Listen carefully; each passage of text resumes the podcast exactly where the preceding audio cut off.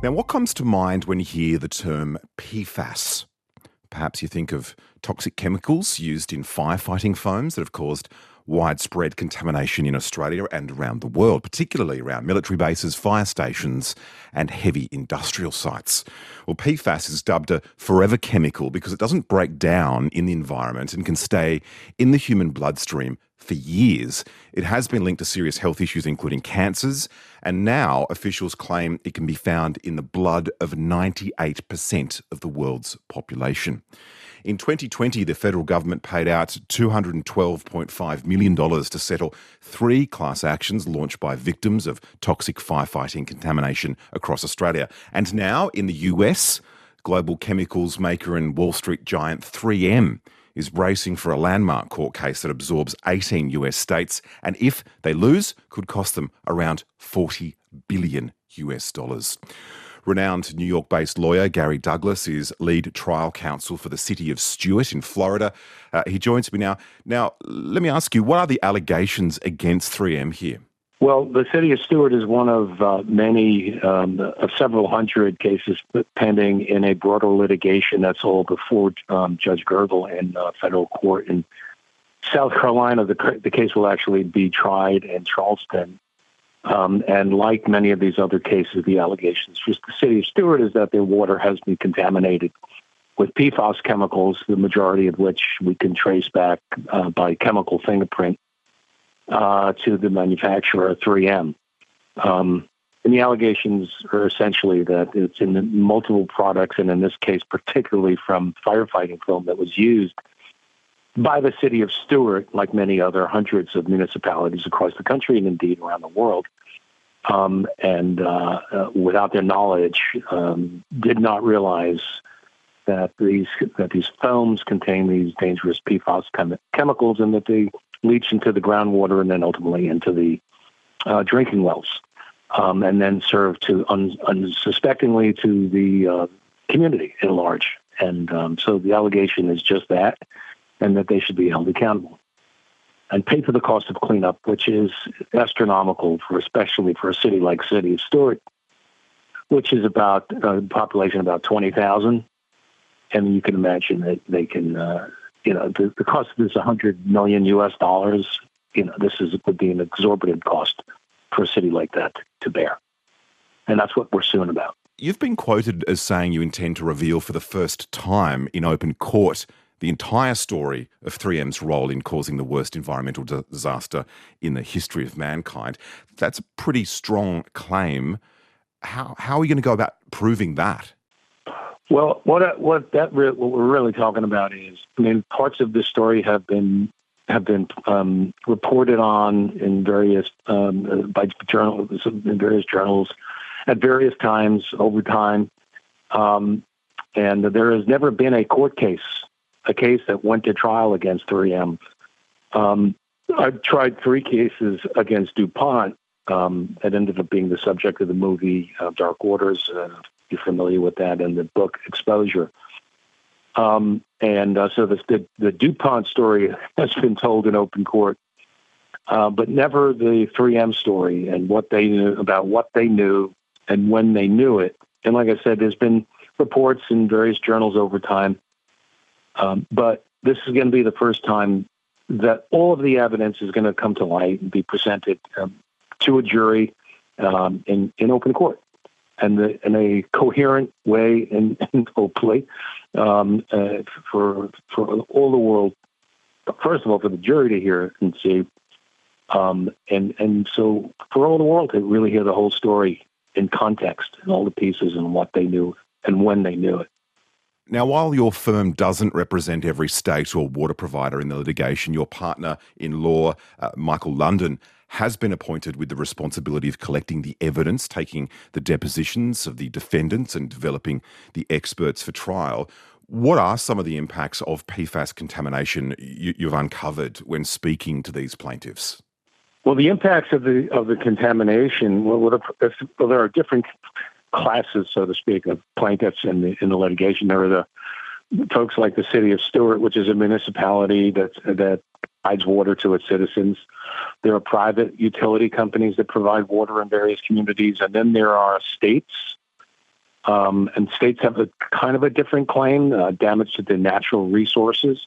Because uh, uh, uh you know, when I when we say that one of the worst environmental man-made catastrophes in, in, in history, we're talking about a chemical that is that has found its way into virtually everything, everywhere, and everybody, and that includes wildlife, water, house dust, um, um, cord blood, um, breast milk, you know, you name it. It's it, in top Mount Everest.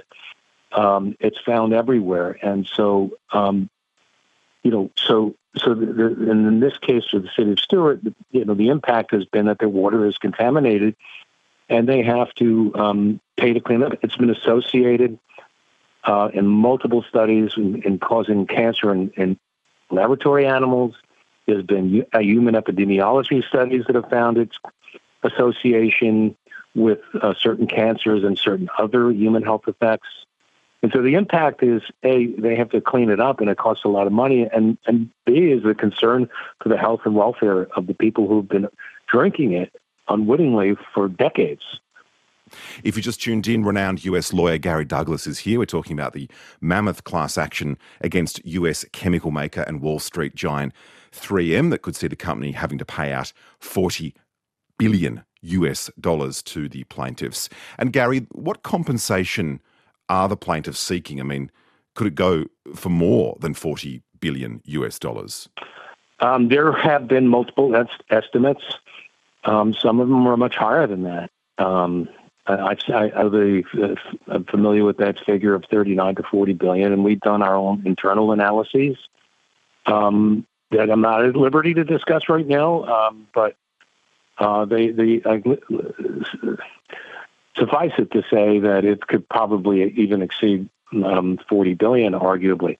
Now, keep in mind, 3M is not the only company responsible for PFAS contamination around the world. There are multiple other companies, although it is sort of a, w- without question that they are that 3M's P, uh, PFAS chemistry has been the by far the vast majority of the PFAS found around the world. Of course, PFAS isn't only used in products like firefighting foam. What other domestic or household products is PFAS used in and, and why?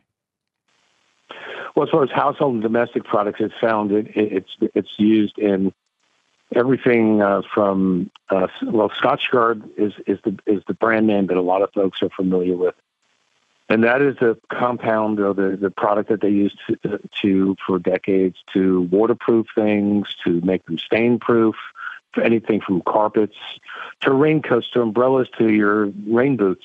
Um, and um, you know, and it, it's also used in mechanical, um, in, in, machinery, I should say, uh, because it because it's it has such a, a, a low coefficient of friction that it helps when you coat it in, in moving parts in machinery. It reduces friction and makes mechanical thing, um, you know, um, things work more efficiently. And um, so it's not just household. Um, and there's a, lot of utility to the product. Don't get me wrong, but it's a question of what did the company, 3M um, or the other companies, do to uh, to inform folks that this product would get from these household products into um, the groundwater. And I, I could tell you how, you know, they mapped it out and what was understood for decades as to how that would happen. But essentially, they understood for a long time that these chemicals would get out of these household products into the in, and in, into the soil and, and, into landfills, reach down through the through the ground and into the um, aquifers below, where so many of us draw our well water from, either private wells or municipal wells. As I understand it, 3M has pledged to stop manufacturing all forms of PFAS by the end of 2025. Given their alleged deception historically, can they be trusted to do that? And, and won't they just replace it with another toxic chemical? Well, it remains to be seen how they plan to uh, replace it. Um, I do think that they um, I, I have no reason. I, I, I understand the, the skepticism, um, but I think it's more a question uh, uh, uh, a business decision for them. this is why you can trust it. Business first, profits first. Um, they understand that by continuing to, to put it into the stream of commerce and therefore get it into the environment and into people, that their liability increases. This this is my own uh, opinion on this, and I think it's a it's a, solidly based. But if I were them, I would get out of the business. They probably should have done it a long time ago, and um, they probably should have done it in the 1970s. And they wouldn't find themselves in this mess, and neither would any innocent people who have been contaminated and poisoned and have it coursing through their blood right now. You know, you probably have it in your blood. I have it in mine, and um, you know, so I think they will do it because they understand they have to put an end to the uh, potential liability for their own survival. That's why they'll do it, in my opinion. Just lastly, how long will this trial uh, take? And if the case is won, do you think it will set a precedent for more lawsuits against companies like 3M that use toxic chemicals that cause this widespread contamination? I'll answer your first question first. Yeah, I think it. it I think the uh, Judge Gergel is giving us about four weeks um, I hope he gives us a little more because it's a it's a it's a long and it's a lot of story to tell, and it goes back into the to the 1940s. Um, uh, but uh, yeah, probably about a month to tell to to do, to try the case. Um, do I think it's going to lead to more cases? Well, there already are more cases, and they're more being filed every single day. Um, you know, it's sort of uh, building to a groundswell. And I think for the first time, and it took a long time, for the uh, general public to appreciate the significance uh, of this of the contamination or how widespread and how potentially harmful and threatening it is to human health. And so there have been more cases filed, and there will continue to be more cases filed, win or lose. And don't get me wrong, we, we intend to win. But um, th- this is there is no getting away from this. This is a problem that 3M's going to, and the other companies are going to have to deal with, one way or another. Gary Douglas is an attorney at the New York law firm Douglas and London. Appreciate your time. It's been my pleasure. Thank you very much for your interest, and uh, I know Australia has been uh, sort of on the on the forefront of this too. So I'm, i hope uh, I've been able to help inform um, you folks down under. Find more great ABC RN stories that take you beyond the headlines on the ABC Listen app.